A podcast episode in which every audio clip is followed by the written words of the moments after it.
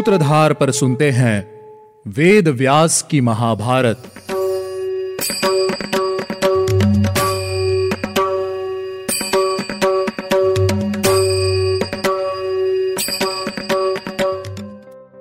आप सुन रहे हैं सूत्रधार प्रस्तुति वेद व्यास की महाभारत और मैं हूँ आपके साथ आपकी सूत्रधार मान्या शर्मा।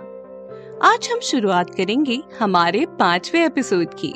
इस एपिसोड में हम सुनेंगे कुंती और उनको मिले वरदान के विषय में।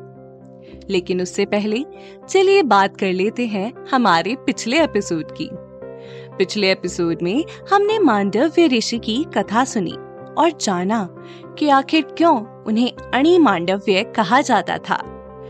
कथा में हमने जाना धर्मराज के द्वारा किए गए न्याय से मांडव्य ऋषि बिल्कुल भी संतुष्ट नहीं थे। क्योंकि धर्म के अनुसार जन्म से लेकर 12 वर्ष की आयु तक किए गए किसी भी अपराध को दोष नहीं माना जा सकता है। लेकिन धर्मराज ने मांडव्य ऋषि के द्वारा बचपन में किए गए अपराध के कारण उन्हें दंड स्वरूप अपने शरीर में शूल को धारण कर जीना पड़ा। धर्मराज के इस निर्णय से रुष्ट होकर मांडव्य ऋषि ने उन्हें शाप दिया। कि वह मनुष्य योनि में शूद्र बनकर जन्मेंगे, जिस कारण धर्मराज विदुर के रूप में जन्मे। अब तीनों कुमारों का अब तीनों कुमार विवाह के योग्य हो गए हैं और भीष्म उनके लिए कन्या ढूंढ रहे हैं। इस बीच उन्होंने कई कन्याओं का ज़िक्र किया। उन्हीं में से एक थी प्रथा, जिन्हें हम कुंती के नाम से भी जानते हैं। अब कहानी को आगे बढ़ाते हुए मैं आपको सुनाऊँगी कुंती की कथा। यदुवंशियों में श्रेष्ठ एक राजा थे शूरसेन, जो वासुदेव जी के पुत्र थे। उन्हें प्रथा नाम की एक कन्या हुई। प्रथा के रूप की तुलना में दूसरी कोई भी स्त्री नहीं थी।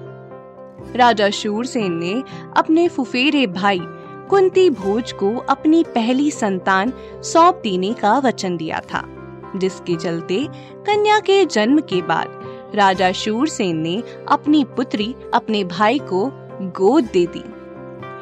एक बार राजा कुंती भोज के यहाँ प्रथा को देवताओं और अतिथियों के स्वागत सत्कार का काम सौंपा गया। वहीं कठोर व्रत का पालन करने वाले दुर्वासा ऋषि भी आए थे, जिन्हें प्रसन्न करना बहुत कठिन था। लेकिन प्रथा के आदर, सत्कार और सेवा ने उन्हें संतुष्ट कर लिया।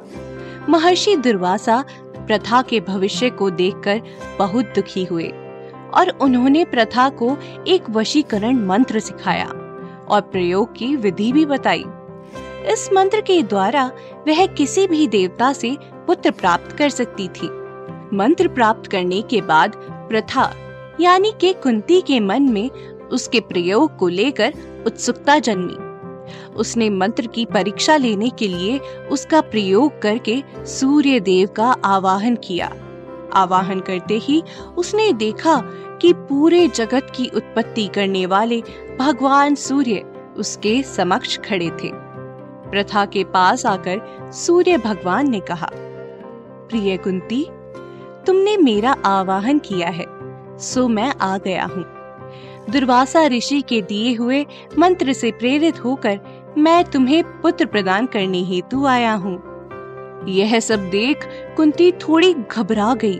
उसने भगवान सूर्य से कहा, प्रभु, मुझे दुर्वासा ऋषि ने वरदान दिया था और मैं उसी मंत्र की शक्ति को परखना चाहती थी, जिसके लिए मैंने आपका आवाहन किया था। यदि मुझसे कोई अपराध हुआ है तो मुझे क्षमा कर दीजिए। मैं आपके चरणों में सर रखकर आपसे क्षमा मांगती हूँ। आप मुझे क्षमा कर दीजिए और प्रसन्न हो जाइए। सूर्यदेव ने कहा, प्रथा, मैं सब जानता हूँ। तुम भय छोड़कर मेरे साथ समागम करो और अपना पुत्र प्राप्त करो सूर्य देव ने प्रथा को उनके द्वारा उत्पन्न होने वाले पुत्र के बारे में बताते हुए कहा, कुंती, तुम्हारा पुत्र माता अदिति के दिए हुए दिव्य कुंडलों और मेरे द्वारा दिए गए कवच के साथ उत्पन्न होगा। उसका वह कवच किसी भी शस्त्र द्वारा तोड़ा नहीं जा सकेगा। वह ब्राह्मणों को उनके द्वारा मांगी हुई हर वस्तु प्रदान करने में सक्षम होगा। वह मेरे कहने पर भी कोई गलत कार्य नहीं करेगा। तुम डरो नहीं। तुम्हें मेरी कृपा से कोई भी दोष नहीं लगेगा। इस प्रकार सूर्य देव ने कुंती को कई बातें कहकर समझाया, जिसके बाद कुंती समागम के लिए तैयार हो गई। उन दोनों के समागम से उसी समय एक पुत्र उत्पन्न हुआ, जो संपूर्ण शस्त्रधारियों में श्रेष्ठ था और शत्रुओं पर विजय पाने वाला था। वह जन्म से ही कवच और कुंडल धारण किए हुए था। देवताओं जैसे तेज का धारण किए हुए उस बालक का नाम कर्ण रखा गया। सूर्य देव ने कुंती को दोबारा कौमार्य प्रदान किया, जिसके पश्चात वह वापस देवलोक को लौट गए। अपने पुत्र को देखकर कुंती को बहुत दुख हुआ, क्योंकि वह उसे अपने साथ नहीं रख सकती थी। उसने उस पुत्र को एक टोकरी में रखकर जल में प्रवाहित कर दिया। जल में त्याग किया गया वह नवजात सूत अधिरथ को मिला।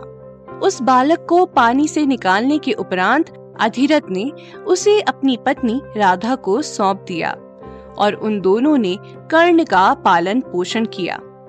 उन दोनों ने कर्ण का नामकरण किया और उसका नाम वसुधेश रखा, क्योंकि वह वसु, यानी के कवच और कुंडलों के साथ जन्मा था।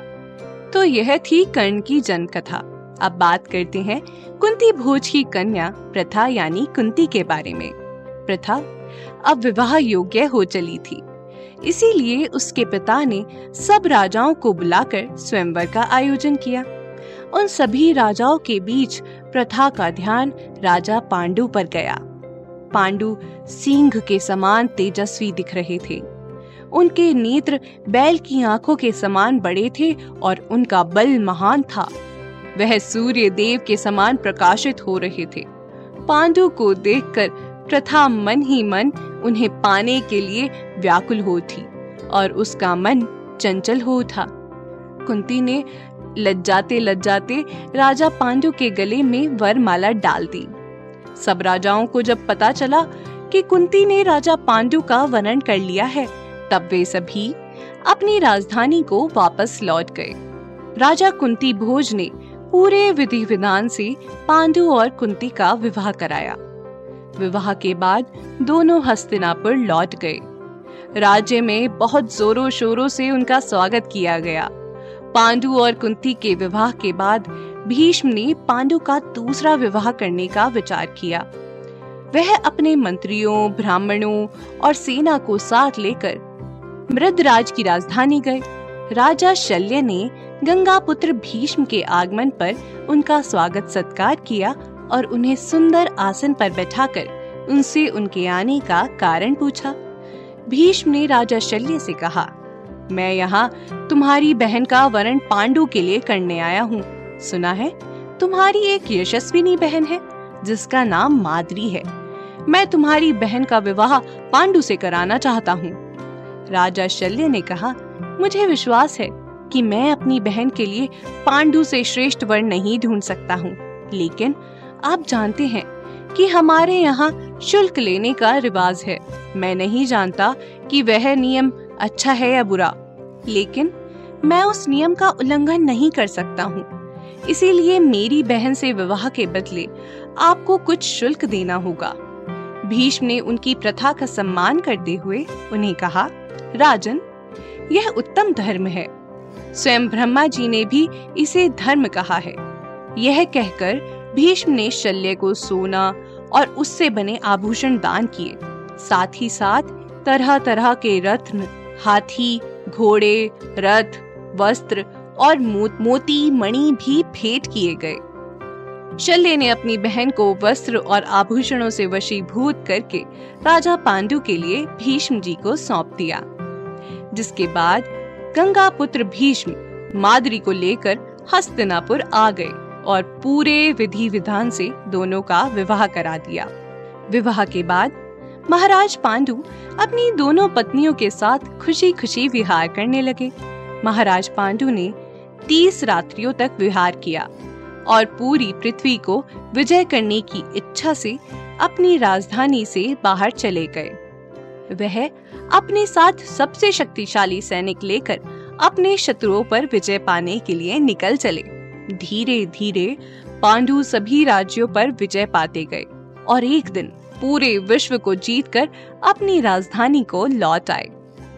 उनके आगमन से सभी बेहद खुश हुए। भीष्म भी उनका स्वागत करने के लिए आए। अपने पुत्र समान पांडु से मिलकर जब भीष्म ने उन्हें आलिंगन किया, तब उनके नेत्रों से खुशी के आँसू छलक रहे थे। पांडु ने बड़े भाई धृतराष्ट्र समेत माता सत्यवती, अंबिका, अंबालिका और भीष्म आदि को भेंट दिए। उन्होंने विदुर के लिए भी धन भेजा। वीर पांडु के पराक्रम से धृतराष्ट्र ने सौ अश्वमेघ यज्ञ किए और हर एक यज्ञ में एक एक लाख स्वर्ण मुद्राएँ दान की गई। राजा पांडु ने आलस्य पर विजय पाली थी। वह महल छोड़कर वन में रहने लगे। पांडु हमेशा वन में रहकर शिकार किया करते थे। उनके साथ कुंती और माधुरी भी वन में रहने लगी। एक समय की बात है। भीष्म ने सुना कि राजा देवक के यहाँ एक कन्या है, जो शूद्र जाति की स्त्री से ब्राह्मण जन्मी है। भीष्म ने उसका वरण करके उसका विवाह विदुर से करवाया। विदुर ने उस कन्या के गर्भ से अपने ही समान बुद्धिमान और गुणवान अनेकों पुत्र उत्पन्न किए। तो यह था हमारा आज का एपिसोड। अगले एपिसोड में मैं आपको धृतराष्ट्र के सौ पुत्रों के जन्म की कथा सुनाऊँगी। उम्मीद है आपको हमारा यह एपिसोड पसंद आया होगा। अगर आप इस एपिसोड से रिलेटेड कोई भी सवाल पूछना चाहते हैं तो हमारे social media platform Twitter, Facebook, Instagram पर हमसे संपर्क कर सकते हैं। हमारा सोशल मीडिया हैंडल है माय सूत्रधार। साथ ही साथ, ऐसी ही अनेक रोचक पौराणिक कथाओं के वीडियो देखने के लिए आप डाउनलोड कर सकते हैं हमारी सूत्रधार ऐप। हमारी ऐप एंड्रॉइड और आईओएस दोनों यूज़र्स के लिए उपलब्ध है। यहाँ आपको हर एक कहानी, सुंदर चित्रण और सटीक फैक्ट्स के साथ मिलेगी। इसके अलावा आप श्री राम कथा मिनी टेल्स पॉडकास्ट हिंदी और इंग्लिश नल दमयंती प्रेम कथा, हिंदी, इंग्लिश, तथा ऐसी ही अनेक कहानियाँ अपने मन पसंद ऑडियो प्लेटफॉर्म पर सुन सकते हैं। लिंक आपको डिस्क्रिप्शन में मिल जाएगा। मैं आपकी सूत्रधार मान्या शर्मा, मिलूँगी आपसे अगले एपिसोड में। याद रखिएगा, हम हर सोमवार और शुक्रवार आपसे मिलते रहेंगे।